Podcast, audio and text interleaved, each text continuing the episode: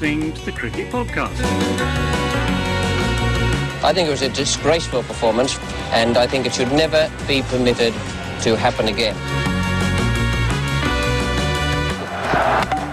That is very good. Hello everyone and welcome to the Cricket Podcast, where this week we will be talking about the three-match ODI series between England C and Pakistan. What a result it was for the England reserves as they overcame Pakistan 3-0. James Vince gets 100. I think we're all happy for James Vince. He's finally conquered international cricket, so we'll be getting into that. We also have the India women's team taking on the England women's team. That match is going to a decider, or that series is going to a decider. The second T20, well, there was carnage in that as four English batters were run out in their chase of 148, so there's plenty to talk about there. The India men's team, they're going to Sri Lanka, or the India men's B team, I think, are going to Sri Lanka. Hardik Pandya will be there. Sri Lanka weren't very good. I think India will probably beat them quite easily, but we'll get our teeth stuck into that. And finally, well, I mean, we've got about four other finally topics. We've got a little bit of 100 news. We've got Australia in the West Indies. And do we have something else, Max? We've got Ireland, South Africa. Very quick. Ireland beating South Africa. Yeah. That's it. I'm Jack Hope. Max, thank you for saving me there. How are you doing? Very welcome. Yeah, very good. Thanks, Jack. I'm enjoying a nice sunny evening in Streatham in my new echoey house, which has no furniture. Yeah, you need to get like a sofa or maybe some rugs for the wall to dampen the echo. This will eventually be a bespoke podcasting booth one day. Oh, great! So we can all come round to your house for bespoke podcast booth use. Yeah, that'll be good. And we're joined by Dan Weston. How are you doing, Dan? Yeah, I'm good. Still aching from my once-yearly cricket match that I played on Sunday. I'm still pretty broken from that. Keeping wicket for 30 overs is, when you're 42 and overweight isn't particularly fun. No, I didn't even know you played. Talk us through what happened. Okay, so... the real bad detail, okay? So what happened was we actually were defending champions. We played our old boys' school year every year against the Langton Green Cricket Club, who are a club based in Tunbridge Wells. And we bowled first. We rolled them for 130, 30-over match. We thought, this is good. We're doing all right. And I went into batter number 8 at 45 for 6. And... I think I got seven or 8, and then I got LBW to about an 8-year-old. Oh, so you did you lose? Did you lose? By heavily. I did, however, take 2 full-length diving catches as a wicket. No way. But one of them was disallowed for a front-foot no-ball. I didn't know when I took it. That's devastating. We were in action. I Don't Like Cricket Club, the cricket team of the podcast on Sunday as well, actually. We had an early start at 11:30 because of the football, which we're not going to mention. Ross got 62. I got 39 not out, and we chased down 234 in 40 overs. Thanks to our sponsors, Woodstock Cricket. Look at that. One of my first times using the bat. I hit. You know what, Dan? I took down the matchup that I shouldn't have been any good against. The off spinner hit him for a massive 6 back over his head, and that was it. He came off. We were very happy with that. Ross also got a century on Saturday, which I'm sure he'd have been thrilled to tell us about if he was here, but he isn't. So we can tell people about it, and it was against a bunch of 12-year-olds. So. It was. But he was using a Woodstock Cricket bat, and you should go and get your gear from Woodstock, who are the show's sponsor. Max, do we have any other messages for our listeners before we get into England v Pakistan? Indeed we do. Please do like and subscribe on YouTube or whatever platform you're following us on, and follow us at The Cricket Pod on Twitter and Instagram. And if you feel like you want to support us and our podcasting ventures, then head over to Patreon and become a patron, Jack, that will provide you with the link now. So that is patreon.com/The Cricket Pod. We did say last week that we would read out, we'll do a roll of honour. We'll say thank you to everyone who has Patreon. So quickly to go through that, Sapta Garish, thank you very much. Subscribing at the top rate. So Garish, thank you very much there. Sean Barrett, James Chedham, Rory David, Chris Whiffin, Gopal, VJ, Pankaj Challa, Jacob Green, Dinesh Darman, SM10. That's an interesting name. And Rajesh Nayak. If you'd like your name read out and credited on the Cricket Podcast, head over to patreon.com/thecricketpod. There are a couple of other benefits and things in there as well. Check that out. Get involved. England v Pakistan, fellas. I think we should probably briefly start, because in our last podcast, we did preview this series. I said 3-0. I think you two were both here, weren't you? You both went for 2-1 England. Yeah. That was when England were playing the big boy England team. About an hour, I think, after we finished recording or something like that. It turned out that there was a COVID outbreak in the England A squad, and the entire team had to go into isolation. Three players and four support staff had caught the vid. I think most of them were right now. But that meant that England had to pick a whole new team, captained by Ben Stokes. And we got a really interesting look at the squad depth of the England team, didn't we, Max? Yeah. It decimated the county championship circuit for a week, making use of the good new rules of being able to bring in a sub if you get randomly called up for England duty. That was nice. But it was a really interesting opportunity to see some people who maybe have been forgotten and some people who maybe got a bit of a jump start in their England selection career. Yeah, Dan, obviously you'll have quite an in-depth knowledge of the players on the English circuit. Yeah. What did you think of the team they selected? Were you happy to see anyone specifically in that squad? Or, maybe they omitted someone that you thought should have been there? Yeah, a couple of things. First of all, I want to make a real clear point. I don't want to speak for Max, but maybe I think that his mindset is similar. We went for 2-1 in the series because we thought that was going to be the full England team. If I'd have known it was going to be the backup team, I would have joined you with a 3-0.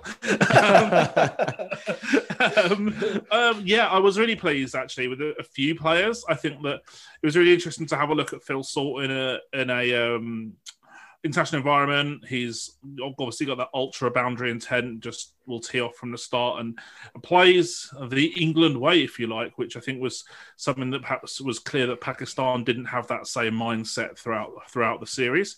I also was interested to see Zach Crawley because his numbers actually in T20 cricket are pretty strong. And I'm wondering whether England might have picked him in the wrong format at this point in time. Other players, well, Lewis Gregory, someone that I've been kind of pushing for a few years in terms of being extremely underrated. He had that incredible last season. I think he struck over 200. I think it was in 2018, and his numbers against pace in particular are exceptional in T20 cricket. So it was really good to see him have that kind of breakthrough international series as well. Did well with the bat in a couple of matches, took some wickets too. And Mahmood was someone who I think was really, really a real positive for England. Well, I say positive with a caveat. Positive for him in terms of he was absolutely fantastic, but possibly negative for England because I think he almost gives them an unwanted problem, if you like, in terms of has he just smashed down the door of the closed shop? And that's something that it'd be really interesting to see how England proceed with that, and then they named the T20 squad today. Of course, it has the usual suspects: Jordan, Tom Curran, Jake Ball, and you think, is this really the three best seam bowlers that we've got available in T20 cricket right now? Well, I said to Jack earlier, if we have an England team that's got a lineup of Chris Jordan, Tom Curran, and Jake Ball, they're going all over the place. Yeah, 100%. Yeah. I mean, the batters are going to have to hit about 25% boundaries to have a chance to win the match. Let's get into the detail of what happened in the series. And there are some talking points that come up along the way. I'm sure we'll talk more about Saqib Mahmood in this because I was super impressed with him. But Max, game one, what happened? Game one, we were sitting there. We were all wondering what might happen, weren't we? It was a new look England team, which perhaps the Pakistanis might not have had the preparation on to face. And equally, we were thinking, well, Pakistan have got a big old chance here to play themselves into the series, having had not too much of a warm up. I mean, as it was, it went pretty well for England from ball one, didn't it? Saqib Mahmood, first ball, reviewed an LBW, 3 reds, dream start. Third ball, Babar Azam's out, 0 for 2, and you're sort of wondering whether England have picked the right A team. And yeah, you know, we thought this would be a test, wouldn't it? Pakistan better than Sri Lanka, England C team. Yeah, could be trouble for England, but they made a mockery of that thought, and it didn't really get any better for Pakistan from there, did it? They ended up being dismissed for 141, and England could have chased that down with their eyes closed. As it was, they opened their eyes, so they won by 9 wickets. And there's not really much more to add to that, really, is there? It was a really good performance with the ball from Saqib Mahmood in particular, I think, and a surprisingly promising start that England side. We'll talk about Saqib Mahmood after the second game, because if anything, he got better in that match. But let's address Dan's point from earlier about Zach Crawley. I know it was a tiny chase, but I thought he looked the business, to be honest, in that role as the kind of proto-anchor, the beefed-up anchor that England use at number 3, someone who is expected to strike at about 100, is expected to maintain a reasonably high boundary percentage, but maybe it isn't supposed to go as ballistic as someone like Phil Salt. I thought he looked way more comfortable than he does in the test side at the moment, Dan. Do you want to talk a little bit about his underlying numbers there? Because I know his list A, the stuff in list A doesn't look so good, but I think he's missed quite a lot of cricket in the last few years in that particular format. But his T20 stats are good. Yeah, so you can disregard list A stats for young players like him completely, because we haven't actually played list A in England since 2019. He's not going to play list A this year either, because it clashes with 100. So these numbers are a very limited usage right now. So we're really going on T20 numbers a lot more. And he hits that magic combo of 20-plus balls per dismissal and 20+% boundaries, which is it's like a segment of the best T20 batters in the world, because they offer both stability and aggression hitting. And there's not many batters who do that. He currently does do that. So in terms of 2020 club. Yeah, it's an exclusive club, and he's a member of it right now. So but if you can find all the Red Bull metrics under the sun, and you'll find that he's not a member of the exclusive club in Red Bull. So unless you look at players who scored a double century by a certain age. So for me, he should be more focusing on the white ball stuff than the tests right now in terms of England selection. Yeah, I absolutely would not have a problem with that. I was really impressed. And we'll move on to the second match so we get through the series, and we've got loads of other stuff in the show to talk about. And I think probably the best game of this was game 3, so we might as well spend more time on that than the other two. But in the second game, at Lords, England batted first, and it was one of those Lords pitches, wasn't it? They say look up, not down at Lords. It rained in the morning. The match was shortened to 47 overs aside, and it was a little bit reminiscent of the World Cup final, and it was quite hard to score unless your name was Phil Salt. We talked about Crawley. He was really impressive as well in this match. What did he get? 60-odd pretty quickly. James Vince picked up a 50.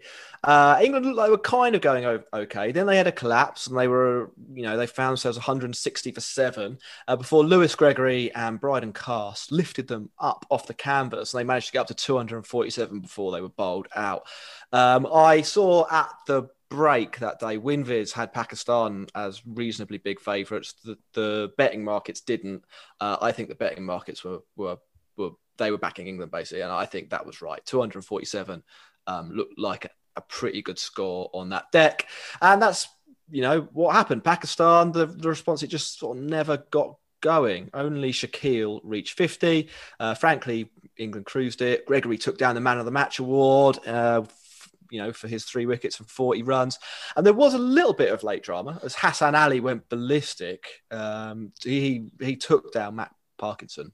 who had really nice figures and then got plundered in one over. He was out for 31 off 17 balls, and it was a little bit too late, but you know, it was nice to see someone in the Pakistan team finally turn up for the series towards the end of the second match.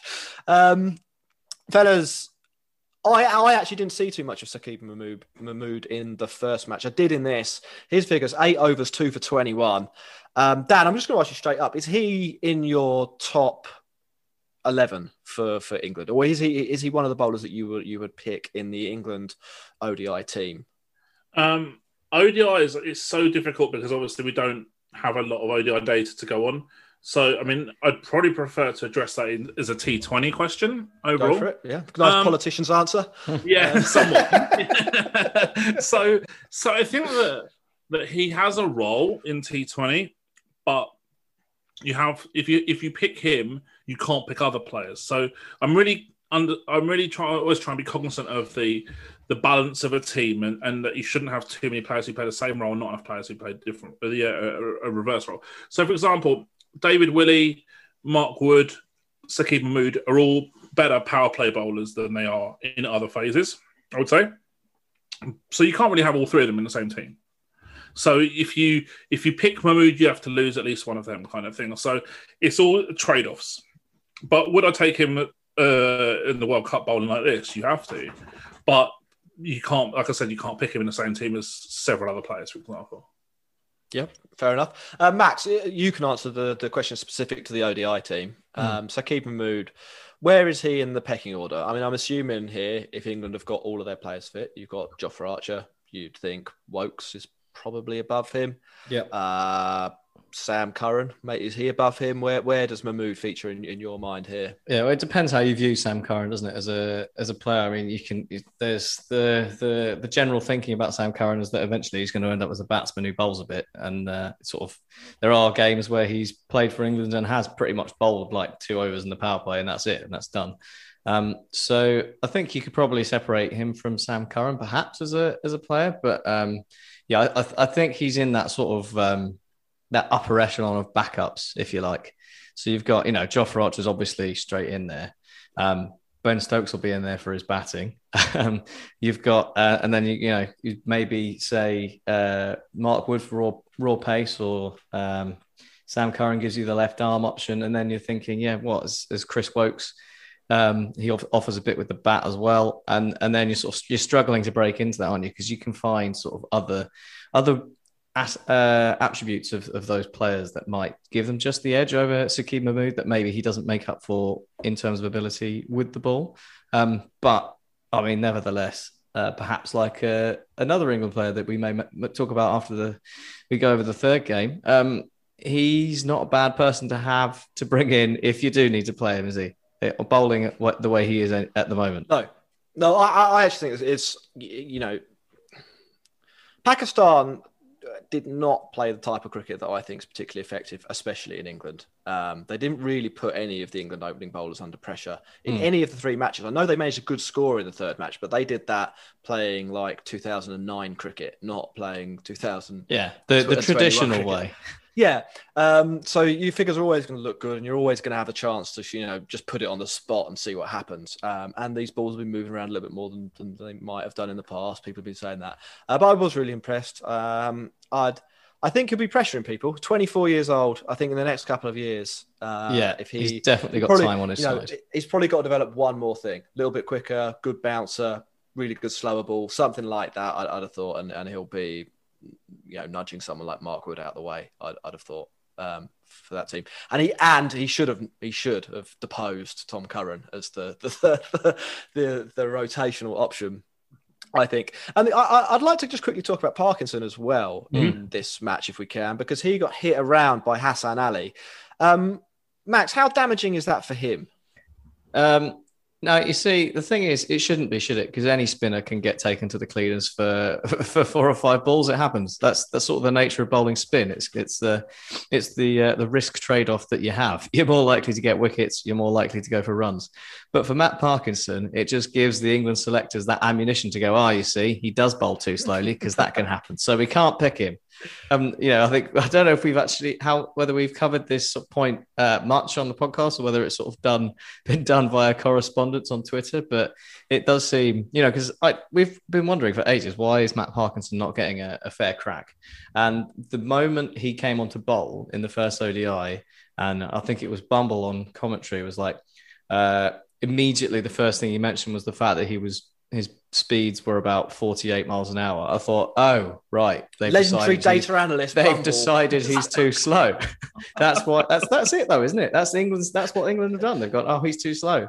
It's almost like they looked at Kuldeep Yadav as well. When he came on, bamboozled England. England worked out that maybe he bowled a bit too slowly and got the number on him. Maybe they've just decided that's what will happen with Matt Parkinson. I did think the Kuldeep Yadav comparison is an interesting one. Dan, do you think there's any credence to that? Well, they're different types of spinners to start with. So Kuldeep Yadav is a left arm unorthodox wrist spinner, and Matt Parkinson is an orthodox right arm leg spinner. No, I don't. Do you know what? Right, it really irritates me, this mantra that Parkinson is somehow not going to be able to play international cricket because he's too slow. It's the biggest load of rubbish that I think I've ever heard an ex-player or commentator say, which is, that's a high bar, trust me. Right, so, okay, because, and I'm going to be really brutal here, and I'm sorry if this offends people, but these ex-commentators, I think a lot of these ex-players as commentators, I think they can just go and they trade off their name. They don't need to go in and do a ton of preparation. Some are better than others. Some commentators, particularly a few of them on Sky, Mike Atherton, Nasser Hussain, are actually, I think, really quite good. But then there's a lot of commentators who go in and they just trade on their name. They're, I've got 100 caps in my country, so I know everything and I won't bother doing any research, and I come up with these stupid, flawed groupthink ideas that Matt Parkinson is not good enough to play international cricket because he's too slow, which is just probably what they talk about in a bar in the evening or something like that. And then somehow it just gains more and more momentum, and suddenly it becomes a thing. It's a load of rubbish.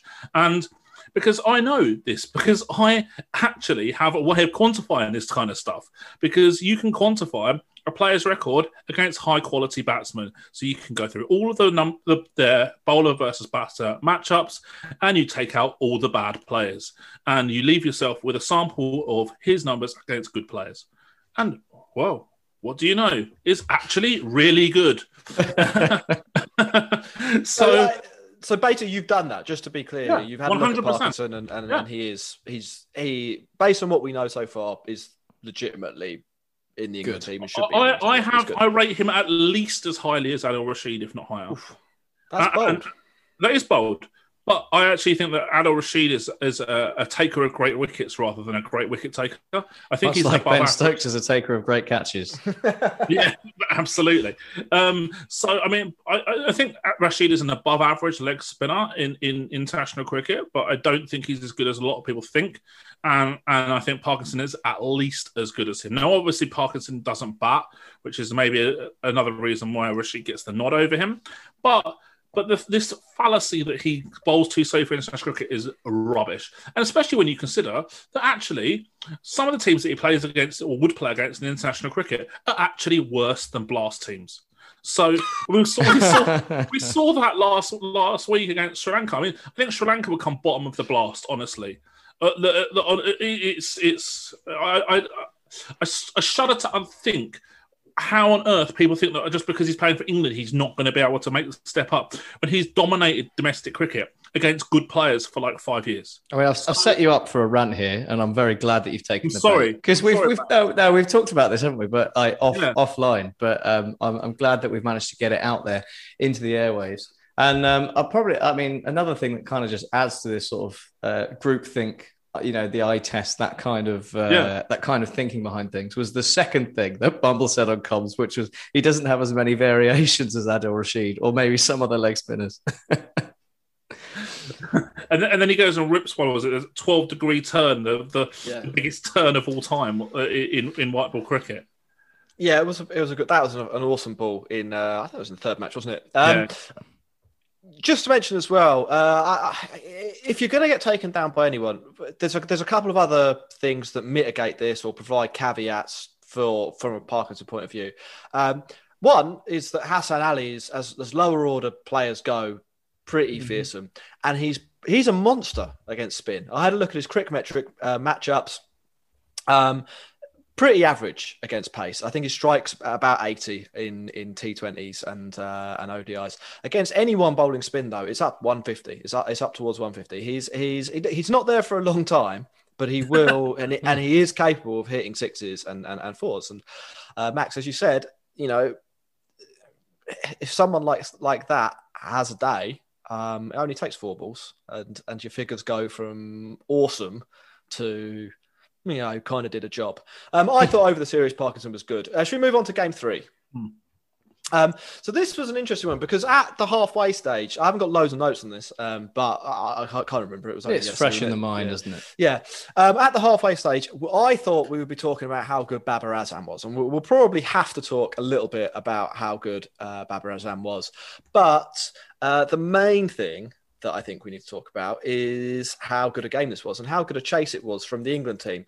So let's see. At the halfway stage, Pakistan, they'd managed to get up to 331. Now, it was kind of an interesting way of going about getting 331 because they were slow as shit for the first half of this game. Let's have a quick look at when the second wicket fell. So Imam, who should have been out in the first over LBW and it wasn't reviewed, he was out in the 25th over of the game with Pakistan on 113. So what does that mean? Quickly off the top of your head, Max. That Pakistan scored 220 off the next 24 overs. And they actually sped up at that point as well because after 20 overs they were even slower than that. Yes, yeah, so they really went ballistic, and the partnership that did most of the damage was between Babar Azam and Muhammad Rizwan, who I think are probably on balance Pakistan's best players. I'm not 100% sure Rizwan is an international quality number 4, but he looked at yesterday as he picked up 74 or 58, and Azam netting 158 off 139 balls, which, you know, let's face it, boys, that was a pretty classy knock from, was he the number one ODI batter in the world at the moment? England, in response, they got off to an absolute flyer as Phil Salt took down Shaheen Afridi in the first over, hitting for 4 fours. He was batting like, you know, one of those Arctic explorers trying to kill a seal. It's not a lot of technique. It's full bottom hand, and it's really, really violent. In the second over, David Milan was out, caught behind, even though he didn't hit the ball, didn't review it, and I was really sure why. That's really weird. It was incredibly weird. But Salt kept going. What was really interesting about Salt's innings was how angry the Pakistan players were getting at him. I'm not sure if Phil Salt is a big talker. I've not heard that he is. Nobody seems to be saying, you know, Phil Salt is the biggest sledger in England. I don't know if he's a big talker, but he was a big grinner when Shaheen Afridi came down and gave him the eyeball. But he was really winding Pakistan up. He ended up with 37 off 22 balls. And that, I thought when he was out that Pakistan had lost the plot a little bit. They went wild. They've got a guy. I mean, just to put it into context, Phil Salt is playing his third ODI. He has 150. He's on 37. I know he scored those runs quite quickly, but they celebrated like they, you know, dismissed Brian Lara in the World Cup final. It was way out of proportion. I just thought they don't really feel like a team that are completely in control of what's going on here. Maybe there's like a meta game from the PSL. I mean, he's only faced 40 balls in the PSL, I read. He has been there and he was good, but he's only faced 40 balls there. Maybe there is something going on from the PSL. Maybe he's a big character. Maybe he is a big character. Anyway, England, then they found themselves in a little bit of trouble. Zach Crawley looked nice. He only got 39, though. Stokes came. Pakistan did their thing. They dropped him twice. That was Stokes was 32 for 3. That was quite poor. Pakistan's fielding all round was dreadful. And it looked like the game was going to get away from England until Lewis Gregory joined Vince at the crease. And between them, they moved England from 165 for 5 to 294 for 6. And when Vince was out with 7 overs to go, the game, I think, was more or less done, given that England still had another 2 all-rounders to come to knock off the last few runs. The star of the game, though, Max, we've laughed at him a few times on this podcast. James Vince. Mm. It was really good, wasn't it, to see him, I guess, make his mark finally at the international level. Yeah, I think for James Vince and an England fan, it's been an interesting relationship over the last 5 or 6 years, hasn't it? I think everyone wants to be behind him and wants him to do well, mainly because of his cover drive. That's what got him a place in the England side in the first place. And that's what got him into English fans' hearts, because it is such a lovely thing to see. So, I think the ire that maybe was sent James Vince's way in throughout his short test career was one of frustration and willing him on to do well and willing him to be a success for England. So I think, I think everyone will have been pleased for him to finally get over the mark of that century. But and I think it's probably cemented his place again as like a first backup for England. You know, he was there in the World Cup, wasn't he? He played a couple of games in that World Cup side, and I think he can be a solid backup for England if he can put in that kind of performance. But I was sort of thinking about this and sort of some of the criticisms that we've levelled at England and their selection over the last few months, perhaps, and. And a lot of that sort of come down to us saying things like, do we need to give these players a chance to get to know their own game first before thrusting them into the test sphere at the age of 23 and saying, that's the cauldron in which you need to learn your game and get to know yourself and come over those flaws. And, James Vince had his brief time in, I guess, a similar situation. It didn't go so well, and he ended up back at Hampshire.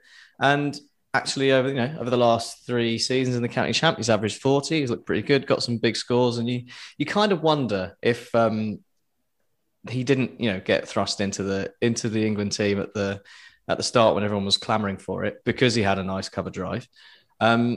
Perhaps in a similar mould to Zach Crawley and how he ended up getting into the England team. If he'd been left to sort of mature a little bit in county championship and maybe made his debut when he was 28, we might be in an alternative universe where James Vince is actually in the middle of a flourishing England career and scoring ton after ton. Or perhaps that's just wishful thinking once again from someone who wants James Vince to do well, but. It was really good for him, and it was a really good innings.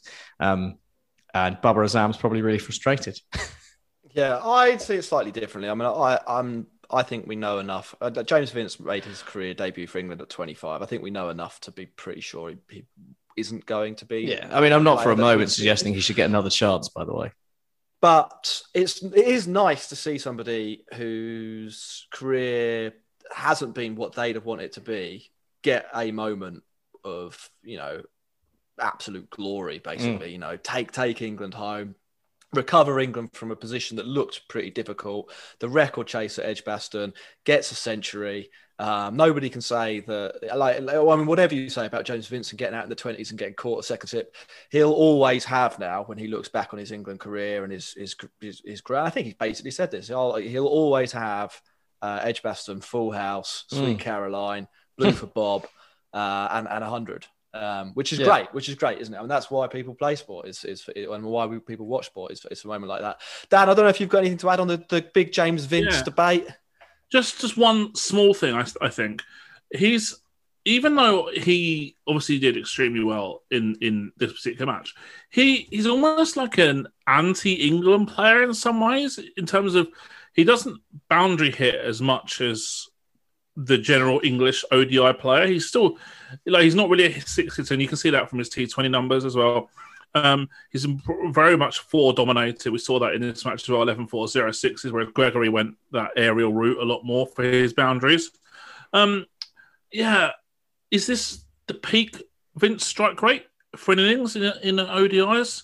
I don't know, but a fair play to him. It was an excellent innings in difficult circumstances, but I wonder if this is as good as it gets for him. Well, it was a pretty good day. Yeah, I will say that. Couple of last things just to wrap up the series. Pakistan, we've talked a lot about this from the England point of view. Where did it go wrong for Pakistan, Dan? Is there anything they can do differently? Who do they not pick that they should have done? They were on a roll. They'd won 11 of the last 12 matches, and they turn up in England and get dismantled. I think that they've got big problems in terms of they chop and change their team a lot. They pick young players when there's very little sort of robust sample size to suggest that they're going to be able to be equipped to deal with the challenges at international level. And also they still, I think one of you guys said earlier, they play 2009 cricket. Was it Fakhar Zaman in the second test match, 10 off 45 balls? Second ODI. I think that would be... You would probably have as much chance to play for England as Alex Hales would do if you played that innings. Do you know what I mean? Like it's just unacceptable. You know, you just wouldn't have it. It just wouldn't happen. And even Saud Shaqeel, 56, top scored in that match, still 77 balls with only 4 fours. That's not an attacking innings either. That's, as you say, it's 2009 cricket, not 2021 cricket. I think they need a massive mindset shift. I think that they also need to look at players who can go along the journey to kind of fit that mindset shift as well. So instead of players who we know who are going to be limited in terms of strike rate and boundary hitting, maybe they should invest in some young players who maybe aren't there quite right now, but they would have the upside to develop into that player for them in several years' time. So it'll be, in the T20 International series that's coming up, I'm fascinated to see how they use Azam Khan, because he is someone who fits that mould really well of being a super aggressive boundary hitter, a lot of power, and probably I think something that they really missed in this series. I think Hyder Ali could do a job as well, and I know that he's maybe was left out for other reasons in this series, but... He's someone who's an exceptional player of spin and very aggressive as well, and he's someone for the future, I think, as well. So they kind of do have potentially the players, but they've got to say, okay, well, we're going to draw the line under these players who are not ever going to fit the template of where we need to get to within a couple of years, because either one, they're not good enough, two, they're too old, or three, they just don't conform to that dynamic at all. And they've got to rip the script up and start again. And instead of doing constant chop and changings between matches, they need to do that one clean break and then say, right, this is our group of 15, 16, 17 players. We'll pick from them. Yep. I thought the other thing that came out of this series was a massive endorsement of the quality of white ball county cricket in England at the moment. If you take Stokes out of that team, the other 10 players, the over-under mark on the total caps they'll get in their career could be as low as 100. It may be too. Maybe Mahmood and Parkinson will bump that up a little bit because they're young and they look like they probably got the stuff. But a lot of those guys are never going to play again, or are going to only play very few matches in T20 and 50 over cricket for England. And they beat Pakistan soundly in 2 matches and set the record chase at Edgbaston. Now I know, we've been told privately that by pros that there's a feeling in county cricket that it's not respected as well as it should be, particularly with respect to some of the other franchise competitions, the Big Bash. But I thought what we got from this was kind of an endorsement at that point of view, Max, wasn't it? It's that the depth in English county cricket at the moment is stunning, that they've been able to win that series so comfortably against, like I said, Pakistan won 11 out of 12. I mean, Dan, you've mentioned some flaws in their team, but they've got, Babar Azam and Shaheen Afridi. Like those two players alone, you'd think would have too much for your 40th best player in your nation's pool. I think I think it's fair to say that England's third team, their fourth team, will still be favourite over most international teams. Yeah, England and India have got that unique strength and depth. And you mentioned about a comparison of county cricket to the Big Bash. That's a Big Bash. I actually think that the Blast is, and certainly if you condensed it down to the amount of teams in the Big Bash, would be extremely higher quality than the Big Bash. Yeah, that is what we've heard from people who have played in it.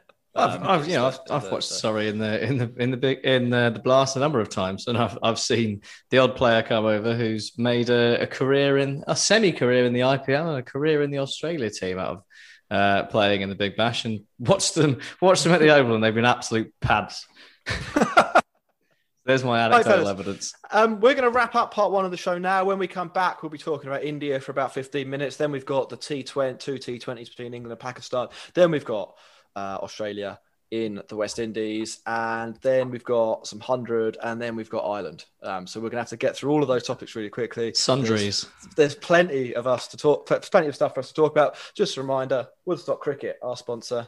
Just quick shout out to them and all the runs that they helped me and Ross score this weekend. Beautiful. All hands from Roy. Off the legs, bread and butter for Johnny Bairstow. 4 more. 50 for Joe Root. He's just tipped along. For a 6 of the innings. Morgan canes it into the leg side. It's another 6. Oh. 6 more. 6 more, and 50 for Butler from just 22 delivery. Josh Butler taking England to a famous win. Welcome back to the Cricket Podcast, where in this part of the show we'll be talking everything India. Their B team is over in Sri Lanka. The women's team is heading to a decider in England. Then we've got Australia in the West Indies. We've got some 100. We've got, well, we can talk about Ashwin. Ashwin, you know, he's Indian. He can be in the India section of the show.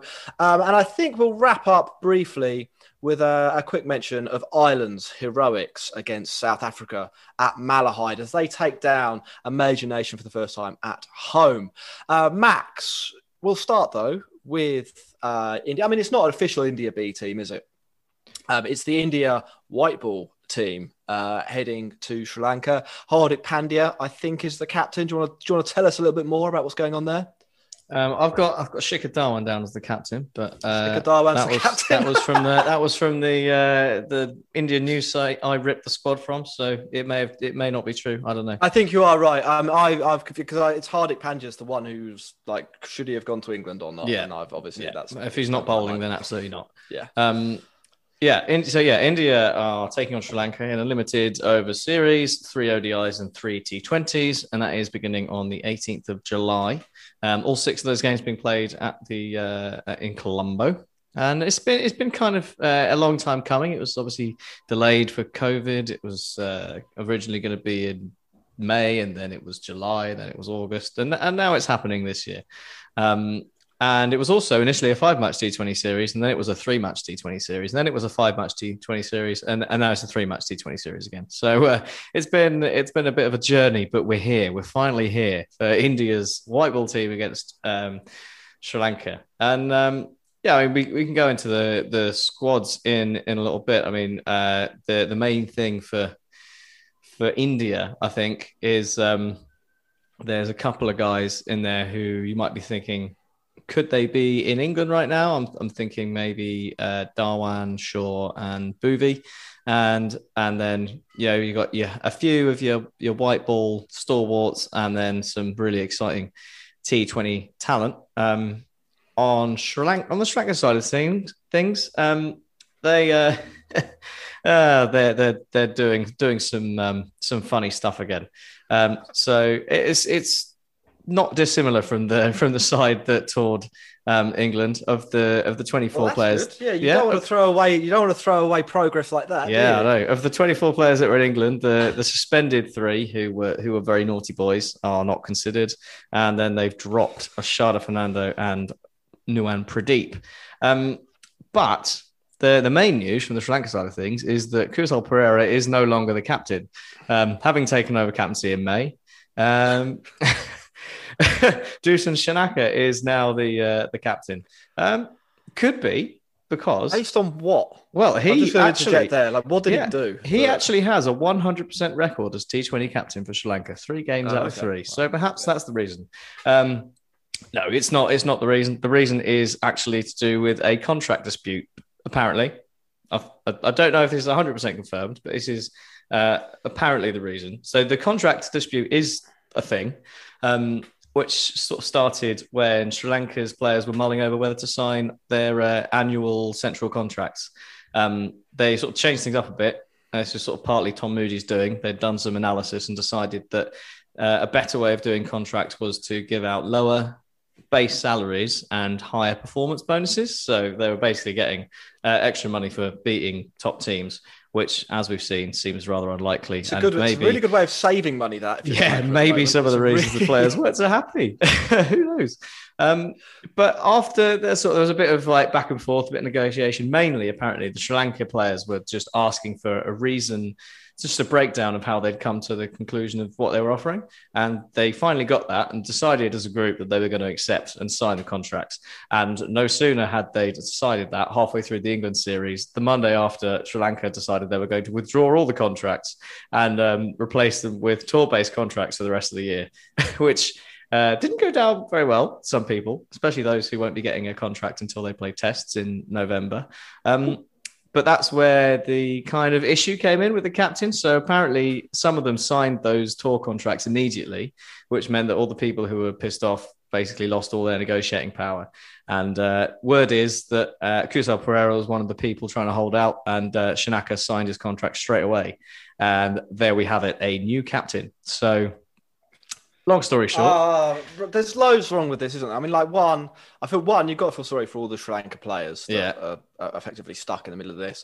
I mean, I saw in the original contracts that they circulated, their test captain, Karuna Ratna, was in the C category, which is absolutely ludicrous when you consider he's one of the few. Yeah, it was Diquela and Dhananjaya Da Silva were the only two in the A category. Yeah, so that's a problem. Two, this is a problem, but there's a wider problem in cricket here. I mean, cricket is a rich sport. There's not really another way around that. You've got some mega domestic leagues. You've got some powerhouse international teams that have a colossal broadcasting deals. It should be incumbent on India, England, and probably to a lesser extent Australia, but also Australia, to play a role in making it financially sustainable. I mean, there are other problems. I mean, like if you did just give the Sri Lanka board a load of money, they probably keep it all, because that's not a particularly transparent, well-run board. If we're being honest either, but you do have to think that maybe there's a role for the ICC in terms of guaranteeing minimum salaries for players in the elite. Yeah, I mean, as ever, we've got big structural questions, haven't we, about the governance of cricket? But we can leave those for another day. The short story is that Sri Lanka are in disarray, and surely they've got absolutely no chance, right? No. They don't. Dan, I mean, I don't know if there's any hope for them. Okay, so first of all, the contractual dispute's an interesting one, because I think one of the reasons why there's an issue is the fact that these players are being graded somehow in terms of various metrics, and then given X salary based on the outcome of that grading system. But I don't think the players are actually privy to what they're being graded on, or how they're being graded, or what metrics they're being assessed on, and I think that's a bit of a problem, because if you're in a contractual negotiation with a player, you can't, like, just say for sake of argument you're trying to you're trying to renew a player's contract in county cricket, right? You can't just turn around to them and say, "We're going to give you this because of some like random reasons," and because the algorithm said so.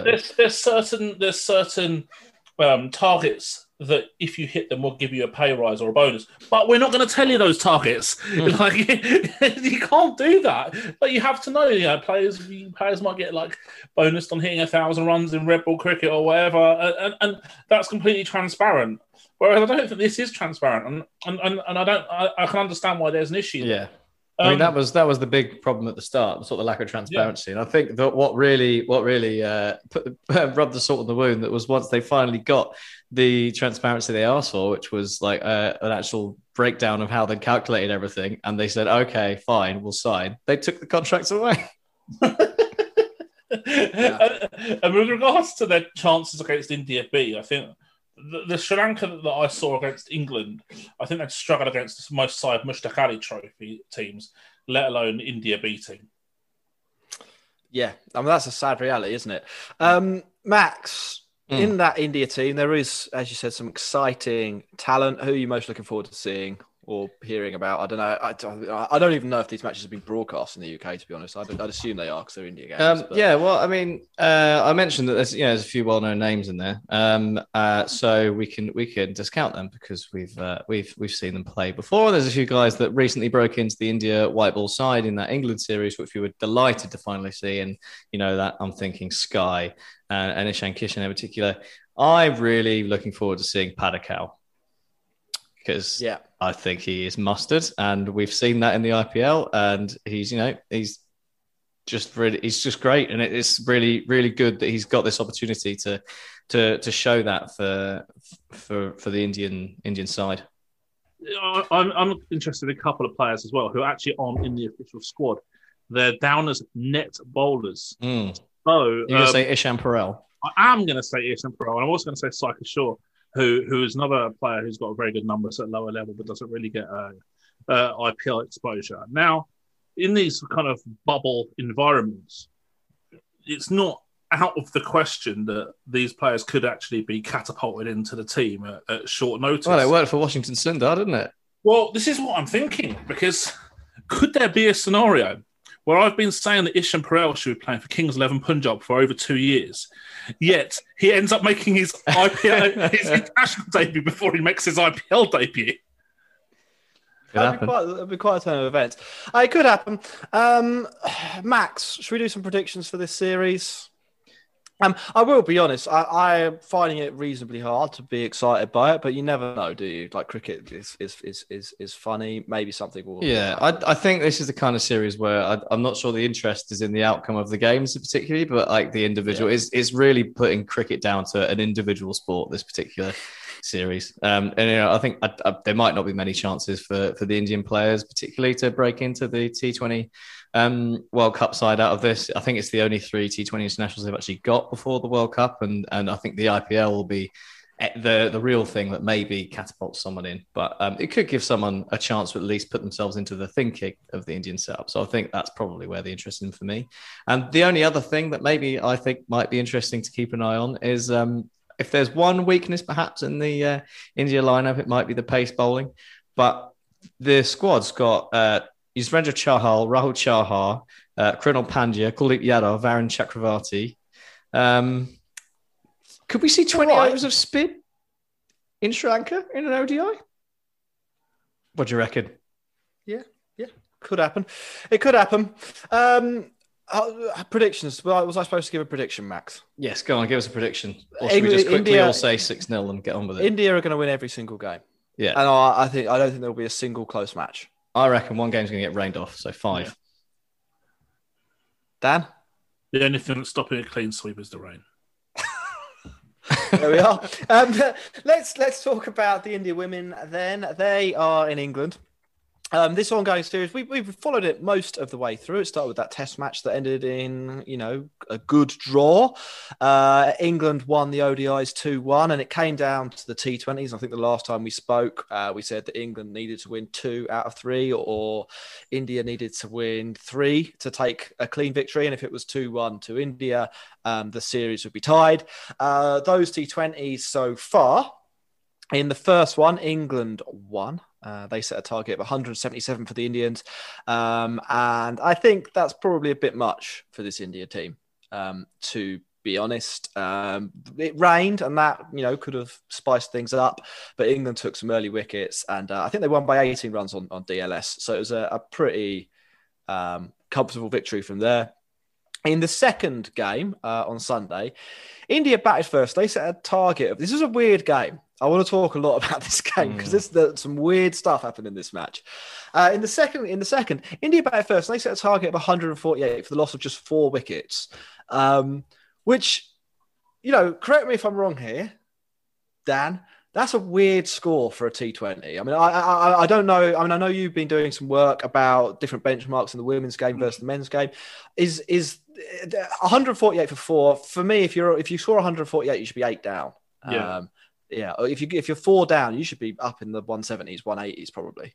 Yeah, no, and that's exactly it. I mean, it's not the 148 that's the problem, it's the 44, because it suggests that you haven't maximised your resources correctly or efficiently. Now, Deepti Sharma, 24 off 27 balls, probably a good illustration. Actually, only hit one boundary in 27 balls. Now, that would be a good example of someone who maybe didn't kick on as was required in the match situation. So, yeah, like I say, it's just you've got to maximise those resources as efficiently as you can. Being 148 for four suggests you maybe left 20 or 30 out there. Yeah. Just another question on that before we talk about the England reply. I know you've been doing some sort of work on the women's game. If we look at boundary, we talk about boundary percentage on this show quite a lot for the men's game. We say 18%, so a pretty good. You know, or an average boundary percentage. Is the women's game similar at the T20 level in that kind of power, if you like, is required or less so? No, absolutely, yeah. You still need to hit boundaries. And actually, there are some pretty strong boundary hitters in the women's game. There are players around or approaching 20%. The benchmarks are a little bit lower, bar about 3% lower. So you're looking about sort of 17-ish is about average broadly for 16.5, 17 for men, about 14 for women's. And there's players who can do much more than the 14% as well. So yeah, it is certainly still a very prevalent metric for dominating, working out who's going to win the match. Cool. So I think that in my mind, that confirms that my initial look at that 148 for four, was probably a poor score. Anyway, England chasing it. They were cruising along. They needed 43 or 40 balls with 8 wickets in hand, and they blew it, Max. And there's no other way to get around this, to be honest. They completely bottled this. 4 run outs in the England innings. They came up 8 runs short. A pretty poor example of a chase, right? You said the word, didn't you? It was a bottle job. I honestly cannot get my head around some of it. Sometimes, it happens. You just smack the ball to a fielder and you're like, well, that was annoying. I probably should have placed it better, but it does happen. A bad ball getting a wicket, that kind of thing. But those runouts, 3 of them in particular, were unforgivable. Like there was absolutely no sense to it. I mean, was it the last one that was just involved Maddie Villiers just trotting back to her crease and not realising that the throw was coming in and being run out. I mean, Heather Knight, you could argue, was a little unfortunate, and it was especially given the timing. It just happened after Tammy Beaumont had fallen, and then what was it, the next ball or a couple of balls later, she ended up nearly falling over Deepti Sharma, who managed to deflect the ball onto the stumps via the instep of her boot whilst diving to stop the ball. So that was a bit of a freak accident. We can maybe forgive her for that one, but the rest were. It wasn't even like a miscommunication. That was the bizarre thing. It was just like bad calling. That was it. It was like a bad decisions being made. This is part of the reason I was asking Dan about boundary percentage, because I was wondering whether I don't watch as much women's cricket, and I haven't watched as much women's cricket as I have watched men's cricket. So the rhythms of... I watched an entire IPL, for example. I probably haven't seen as many women's games as I watched the IPL this year, if I'm being laying my cards out and being really honest about that.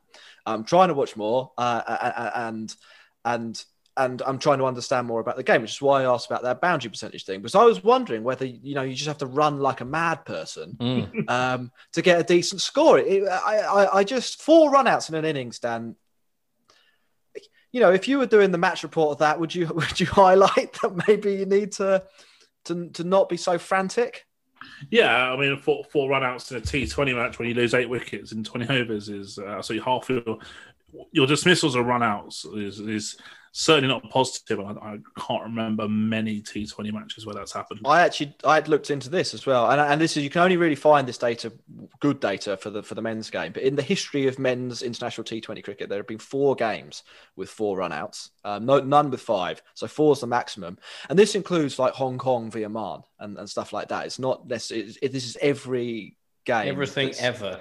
Yeah, there have been something like 1,600 innings at the internet that are recorded in international T20 cricket. So it's, what's that work out? Like 0.4, 0.5% of the innings ever played at the international level have this number of runouts in. So a 1 in 200 chance. I feel like if you're chasing 148. That's an unnecessary risk that you've introduced into the game. I mean, you're looking at one a ball. You don't need to push a risky two, do you? No, you probably don't even really need to take a quick single. To be honest, I mean, we've heard in the last year. I mean, like, let's take Sanju Samson in that game against in the IPL where he got 100 and nearly won the game. And who was he batting with? The South African fast bowler Morris, and they didn't run. And then at the end of the game, he justified it. And Sanju Samson was saying, "Oh well, I think in the near future we'll actually just not be taking singles sometimes because we'll have better matchups." So if that's how people are thinking about the game at one level, I mean, you almost think that any run out is therefore inexcusable, even in T20 cricket where you've got that pressure. I mean, Dan, I don't know if that's maybe too extreme a view. But it seems preventable. No, it's singles in T20 cricket are a real point of contention right now, and I think that it's going to be something that the approach towards singles is going to change a lot in the next 5-10 years. I actually think Sanju Samson, in theory, has a strong argument for certain circumstances when the matchup is good for the batter. Hitting a voluntary single, and I'm talking about just deliberately finding a gap rather than, you know, trying to hit a boundary and then the fielder stopping it and then you getting a single. Voluntary single is almost always a bad outcome for that isolated ball if you've got a good matchup. And quick singles in T20 are just basically worthless unless you're deliberately trying to get like a massive matchup on strike. But the vast majority of the time, that's not the case. And we saw that here, and we see it a lot in the IPL and other T20 leagues as well. But brainless running between the wickets is like it does happen a lot. Players, the risk reward for a quick single in T20 cricket really isn't there. Yeah.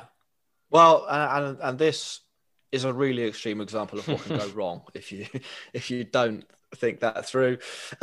We should mention in this series as well that Harleen Deal took an awesome catch, didn't she, Max? I'm assuming you've seen that. Yeah, everyone's seen that catch. Yeah. And is that all you got to say? I mean, people have talked about it. It is good. If you haven't seen it, go and find it. Yeah, go and check it out. I think it's on the BBC website, isn't it? And probably one of those on many other. Catch it, throw it, dive back into play. I think the dive back into play is really what sells it for me. Yeah. And that run out of Heather Knight, which you've talked about, I've got a bit of a problem with that because I think the bowler celebrates it too much. No, I forgot to mention that. That was my very first thought of that wicket was the three of them around it that saw it. How are you celebrating that wicket that much? Like you should be ashamed. Well, you should be a little embarrassed about the wicket, feel a bit bad, but take it. I think it's because they just run out Heather Knight and yeah, that just turned the game. But it was still awful. Right, the final game is ongoing at the moment. India are 15 for 2 batting first after 4 overs. We'll give an update before the end of the show. Go on, England. Yeah, so it looks like England are going to win this. The Google win predictor says 87% England women. And I think probably over the series, on balance, England have been better across the test, the ODIs and the T20s. They did, I don't know if we mentioned, they did lose that match we were just talking about by 8 runs. But so this is the decider, the game ongoing at the moment. But looks like England are in a good position after 4 overs. Where do we want to go next? We had someone tweet in, Dick Shit says, what do you think the score, on the last India thing, what do you think the scoreline for India v England in the Test Series will be? We'll do an actual preview of this, but just like, you know, we're a few weeks away now. Max, you got any thoughts on that? Oh, I mean, I'm in white ball mode, so it's tough. But I do fancy India for this one, I have to say. I think it'll be tight. I reckon maybe 2-1 India. Couple of draws in there. Dan, I think you've answered this before. I think you went for India 2-1 as well, or maybe 3-1. Yeah, I lean towards India for the Test Series, yeah. Well, I'm going to go 5-0 England then. Yeah. Cricket's coming home. Sorry? What about the C team play? Well, you know what? 7-0. Yeah, 7-0. We forgot to say at the beginning of this segment, like, subscribe, comment, find us on YouTube, find us on patreon.com, the Cricket Pod, and we're sponsored by Woodstock. And, you know, let us know what you think the series will be in that. We're going to move away from India now to... We'll do a quick preview of the Pakistan T20s. England are taking on Pakistan for 2 T20s. Max, did you prepare anything on this? Or no, not really. I think just the main thing for discussion is the squad, isn't it? With the most of the England guys who were in isolation are now back in. So that's, you know... your big boys, a couple of them missing out, assuming they were the people who actually had COVID. Tom Curran's back, you'd be glad to know. We mentioned, didn't we, as well, Tom Curran, Chris Dawden, Jake Ball, all in there, and a couple of guys from the ODI series have maintained a place. So we've got Lewis Gregory and Saqib Mahmood still about. And Parkinson? But Matt Parkinson, yeah. But whether he'll get to play or not, we'll see, because Adil Rashid is also in the squad. Yeah, I think it's great. Great for Saqib Mahmood in particular to be able to hang around. I don't know whether they were intending on having him in the T20 squad aside from the outbreak. I'm guessing not. So that's a good opportunity for him. And I dare say we will see Jake Ball play because he has actually had quite a good blast so far. He's taken quite a few wickets. So we'll probably get to see him in an England shirt again. I don't know if he's had the best time of it, but maybe he can have a James Vince style renaissance. As usual, all I have is complaints. And I think the main thing for me is some of the guys who got... There was an 18-man backup squad that they put out for that England-Pakistan series. Mm-hmm. And if they had a feeling that they were going to bring the big guns back for the T20s, especially once you'd gone 2-0 up, why did you not at least give one of the other guys a go? Like, they didn't change the team for 3 games. And we're talking about a backup team. Like, you might as well take the opportunity to learn something. There'll be a couple of guys in there who'll be feeling pretty hard done by the fact that they've just been parachuted out of their county in the middle of a game and just left to watch stuff. Maybe they wanted to transport the closed shop mentality to the C team. Well, that's it. Actually, there's been talk about how brilliant it is that the mindset the strategy that Owen Morgan's employed in the England squad has carried down into that C team. The way they approached the game was exactly the same as how England approached the game. So maybe there is something in that, Dan. Maybe you're right. On that subject, I'm a bit loath to give Morgan all this credit for it, actually. And my Max's little chuckle on his face there, I think he may have segged into this on purpose. No, never. Maybe it's just because his players are really good. And they saw Kevin Peterson growing up, for example, playing the IPL when they were younger, and so I quite fancy being like that myself, and then learn how to try and get to that level. I'm not convinced about the influence of captains generally, and I think a lot of the success or failure of captains is a byproduct of the resources that they've got to pick from. I think there's probably a lot to be said about that. I do think that England do some things better than other teams, though, and I think things like having picking someone like Phil Salt to open the batting does sort of shows you that that's the kind of thing that they want to go for, doesn't it? It's a clear bat. They have a clear batting strategy that. I'm not debating. Yeah, and that was one. Was it the second ODI? And they were lost 2 wickets really quickly, and Salt and Vince still went for it. Whereas I think a lot of teams would go in their shell, and I thought that was so positive in terms of that strategy, 100%. Yeah, we had a couple of questions on this series, one from Masker101.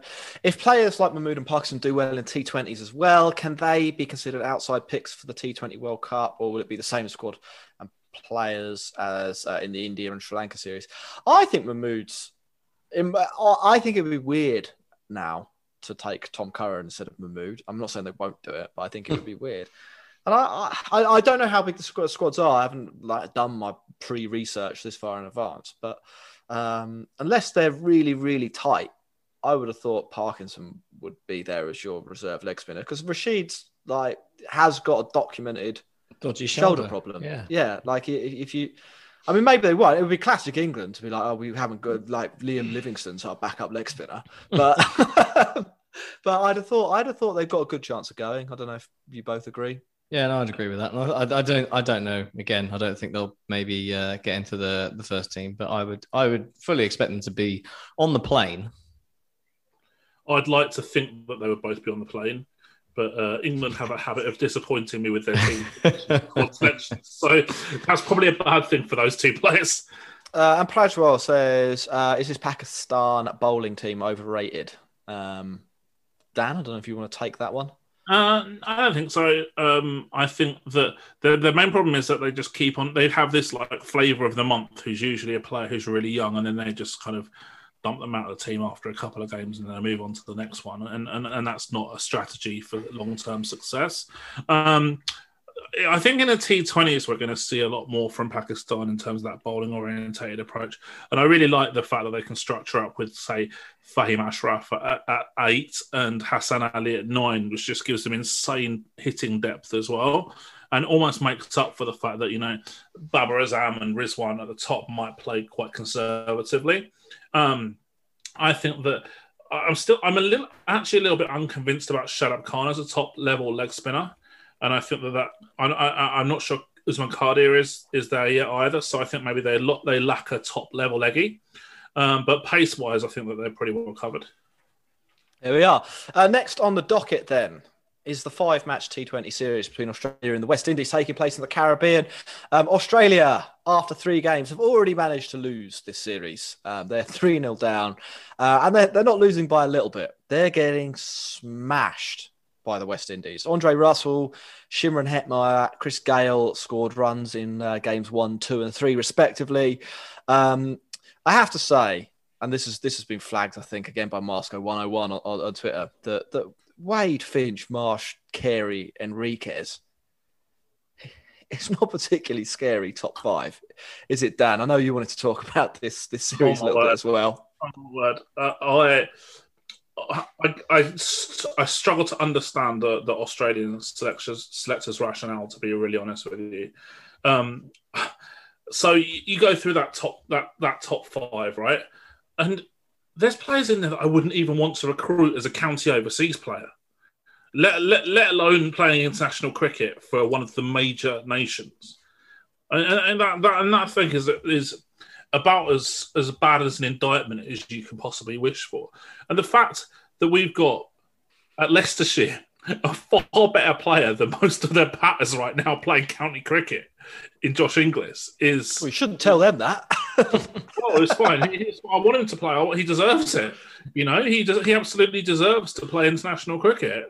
Like, his numbers are far and away better than all of those 6 players, the top 6, Wade, Finch, Marsh, Carey, Henriques and Turner from 2019 onwards. You look at the numbers from 2019 onwards, the pace and spin balance, balls per dismissal, boundary percentage, Inglis will beat them. So why isn't he getting picked? I don't know. Robin Rounder asks this, so let's just ask you straight up. What should Australia do, in your view, to improve their T20 game? They need to change their selection strategy completely. So they're too reliant on players with high reputations who are older. They're too reliant on dot ball avoiders. They don't have pick players with high boundary percentages, a lot of them. So in that top 6, Finch's boundary percentage is dropping rapidly. Marsh is a very good player against pace but not spin and strike rate wise. And so coming in at 3 is a bit of a double-edged sword for him, because if he comes in early, he might be able to get away with quite a few pace overs to get his innings off to a good start. If he comes in after 6 overs, it could be a disaster. Carey is okay, but Inglis is far better as a wicketkeeper batsman. Henriques has a very poor boundary percentage generally. Compared to like 34 now, isn't he, Henriques? Yeah, and Turner is similar as well. So, I mean, you look at their innings against West Indies in the third match. Finch, 30 off 31. Marsh, 9 off 12. Henriques, 33 off 29, coming in at 5. And Turner at 6, coming in after 12 overs almost, 24 off 22. Finisher. Yeah. Then, like, you look at England's third team, Phil Salt, even Zach Crawley. I could tell you, like, even players who weren't even in the C team, like Joe Clark. These players are so much more. I do feel like Joe Clark might have been in the C team if there wasn't a current court case for a fray going on. On ability wise, I'm talking about, obviously. Yeah. These players, Australia haven't developed a T20 team for 2021. Their T20 team is a 2015 team. You can't do this anymore.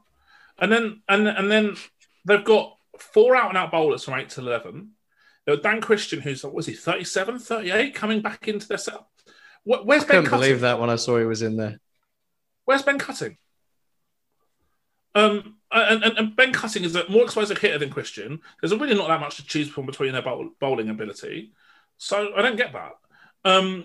They've got no bowlers who can hit. You could pick Daniel Sams, but you're taking a hit on the bowling compared to, say, like a Meredith or a Stark or a Hazelwood. I don't understand where the long-term thought process is for this selection of their squad, because we all know, we've spoken about this 100 times on this podcast. You have to win the boundary percentage in T20 to win the match. It's almost mandatory. How are you going to do that if you're Australia? Unless Stark, Meredith, Hazelwood and Zampa bowl incredibly. You're not. This is the thing as well. It tends to be going into major tournaments, teams that have good bowling records tend to do worse than teams that have got good batting records. Batting, for whatever reason, just seems to translate slightly better. There's more of a correlation between teams that hit better going into major tournaments than teams that bowl better. So I think it's being like, we're going to rely on our bowlers and try and get 150, which I guess is their plan. I don't even think like the data supports that point of view. No, really. They hit 13 boundaries in 20 overs against West Indies batting first, and we talked about India women's getting 148 for four. And it being like a weird scoreline, 141 for six off 20. Actually, when there was a wicket on a run out on the last ball, it was really 141 for five. It's exactly the same. They left 30 runs on the pitch, 13 boundaries in 20 overs. How good have your bowlers got to bowl to defend that?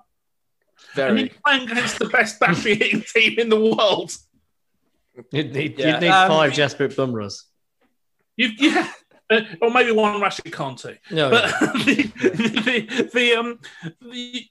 you have to look at your opponents as well. West Indies in this match, they hit 22 boundaries in 87 balls. So they're hitting about one in four for boundaries.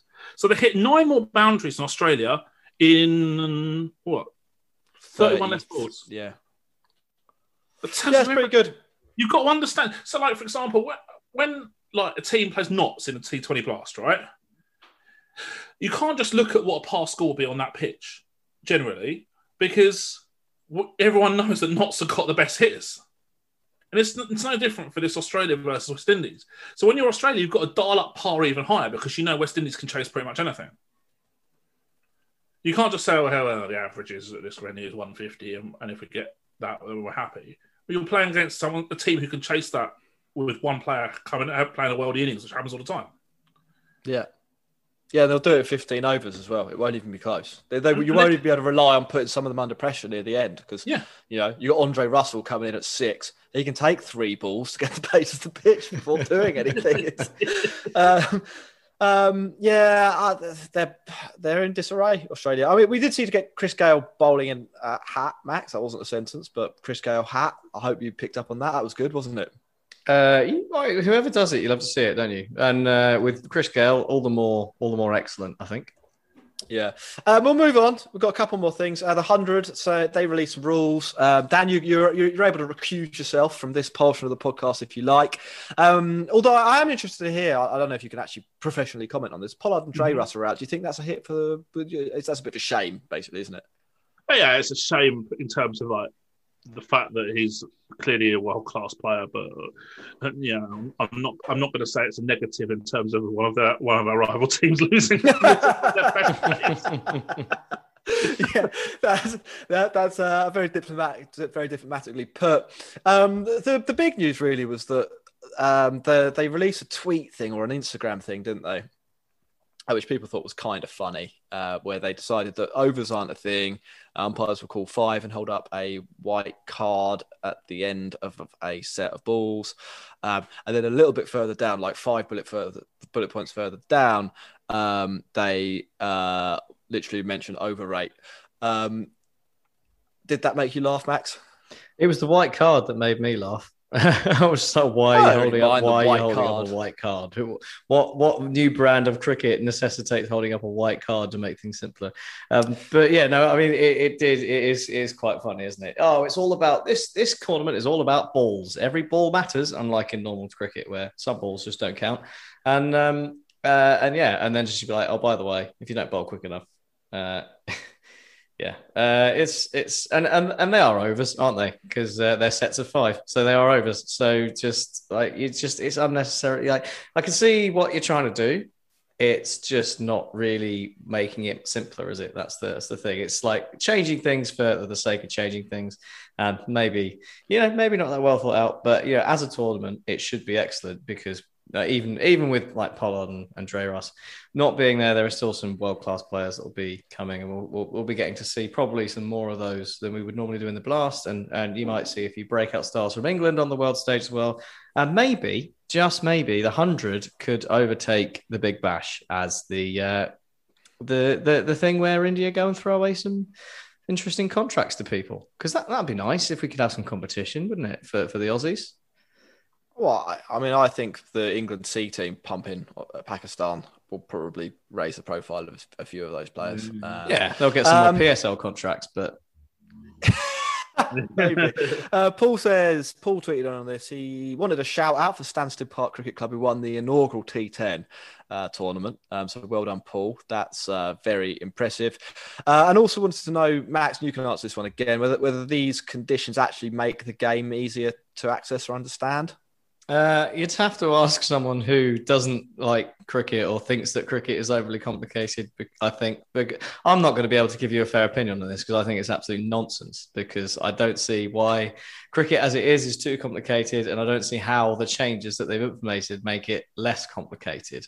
Like, what's the difference between calling five and calling over? Why are you holding up a white card? Why have you suddenly decided that if a batsman gets caught and they cross, they have to go back? You know, it's like it's changing things that I don't think are actually going to improve the experience of getting to know cricket. So from my point of view, I don't think so. But I know cricket and I like cricket as it is, so I'm probably not the right person to ask. I'd say, yeah, fine. You know, ask someone who's getting into the... If it does get people into the 100 and they think that this makes it easier to follow, then I guess that's the evidence you need, isn't it? Well, that is the thing. On that point, I've said, I think pretty much the whole time through, I just like it to be a T20 tournament. Yeah, I don't think, and if you want to shorten it, make it T15 if you have to. 2015. That would be really harsh on the team back second, Max. You can have a time game. You know, you can bat out the last two overs. I on that point about it being easy to access, I'm going to the opening game with my girlfriend and her niece, who haven't ever been to a cricket match before. At least in terms of it being like, if it's the worst case scenario, it's over in 2 hours, 15 minutes or something. It's sold quite well on that front. We'll continue to watch. We are going to do a preview show that's coming up at some point soon. And the last thing we want to talk about today is Ireland beating South Africa. Dan, did you see this coming? I rate Ireland probably as one of the better sort of lower profile teams. They're not obviously an associate team anymore, but they're kind of, you know, around the ilk. Whether I thought they'd beat South Africa is another matter entirely. The problem is, we're talking about 2015 or 2015 kind of teams. That's South Africa too. They don't have the batting intent, and 290 chase without intent is a difficult proposition. Ireland, obviously, fair play to them. They were quite conservative at the start and then teed off right at the back end to put about 100 on off the last 8 or 9 overs. on South Africa, I just don't, they were never really in the hunt, but you kind of thought, oh, they're going to pull it out of the bag somehow. Something's going to happen to avoid the shock. But I actually think that even with the win for Ireland, they could have even done it a bit better. So, for example, Yanaman Malan got 84 for South Africa. Now, it's not a massive secret among the analyst community that he struggles against slow left-arm bowling. But it took Ireland 20 overs to bring their slow left-arm Adokra on.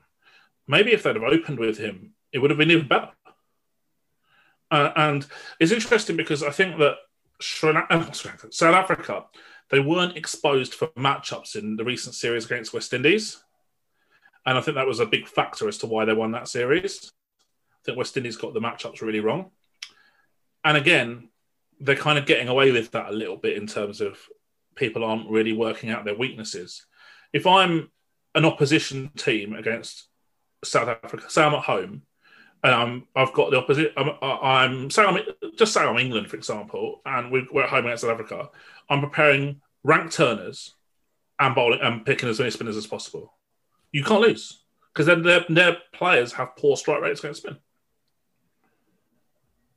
Yeah, no, it's a thing. Max, it is quite historic. It is quite historic for Ireland, though, isn't it?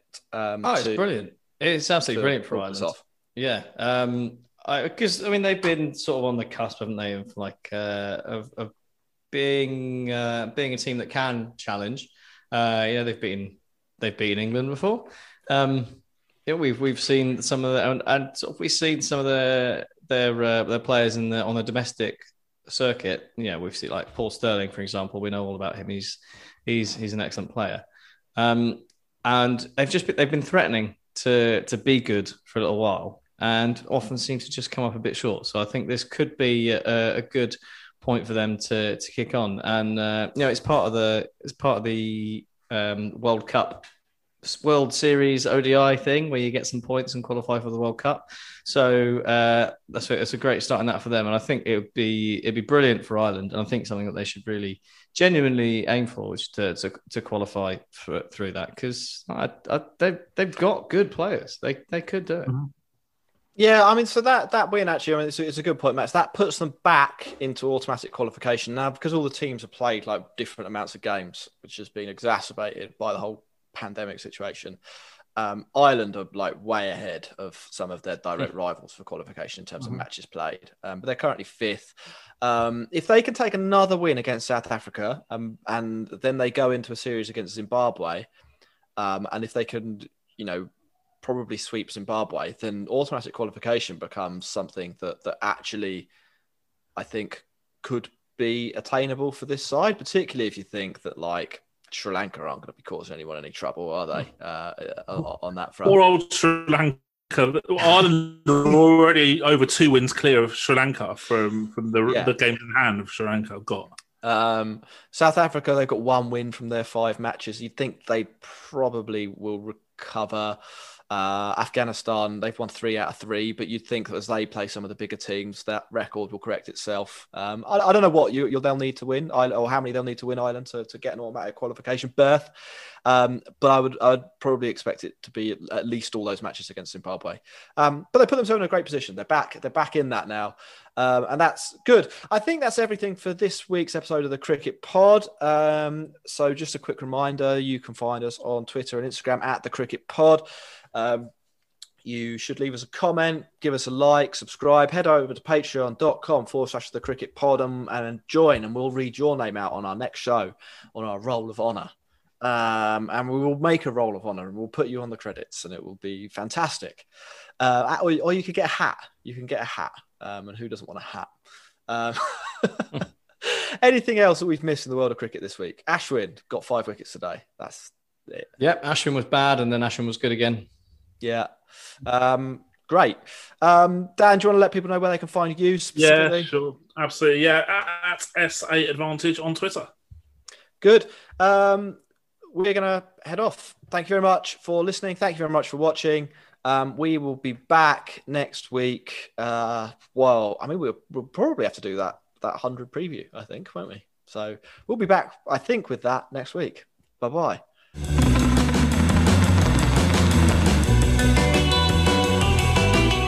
You're listening to the Cricket Podcast. I think it was a disgraceful performance, and I think it should never be permitted to happen again. That is very good.